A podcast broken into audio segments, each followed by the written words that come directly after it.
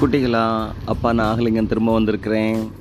இன்னைக்கு தென்னாலிராமன் கதை பார்க்க போகிறதில்ல நம்ம அக்பர் பீர்பால் கதையை பார்ப்போம் கொஞ்சம். அதுவும் ரொம்ப சுவாரஸ்யமாக இருக்கும்.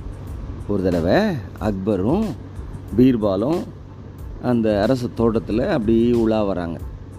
வரும்போது பார்த்தா ராஜா கொஞ்சம் காகங்கள் அங்கே இருக்குது காக்காய்கள். ஓ இங்கே நம்ம ஊரில் காக்காகள் நிறையா இருக்கோ அப்படின்னு கேட்குற பீர்பால்கிட்ட.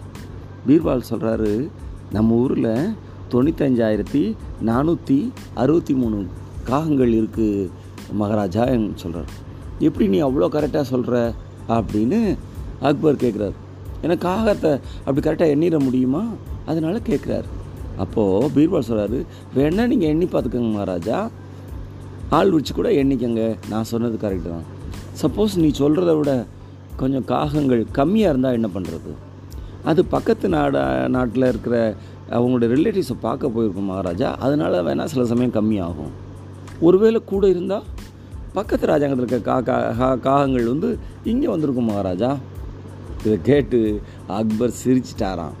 மறுபடியும் இன்னொரு நாள் இன்னொரு கதையோட அப்பா உங்களை சந்திக்கிறேன். அதுவரை நன்றி கூடி விடைபெறுகிறேன். நன்றி வணக்கம்.